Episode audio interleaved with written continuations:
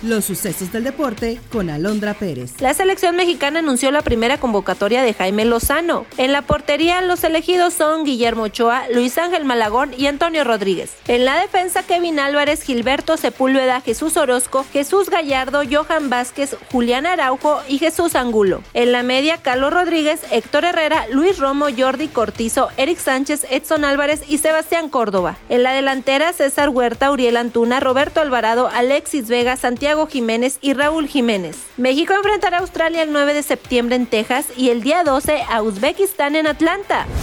El luchador y estrella de la WWE, Bray Wyatt, perdió la vida el pasado jueves 24 de agosto y el portal TMZ Sports dio a conocer la verdadera causa del fallecimiento del gladiador, cuyo caso se manejó con hermetismo. Según el medio, se pudo confirmar que Bray Wyatt se contagió de COVID-19 a finales de marzo y el virus le provocó problemas en el corazón, situación que lo alejó de la lucha libre. El gladiador se encontraba en un tratamiento especial hasta el día de su fallecimiento. Cuando decidió tomar una siesta, sin embargo, no estaba utilizando un desfibrilador cardíaco externo que le había recomendado el médico.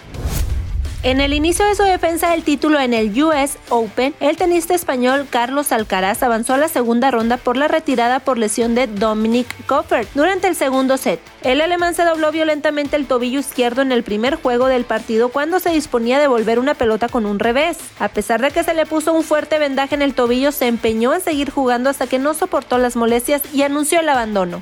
Alcaraz enfrentará en la siguiente ronda al sudafricano Lloyd Harris, número 177 de la ATP. Está usted bien informado. Somos Sucesos Coahuila.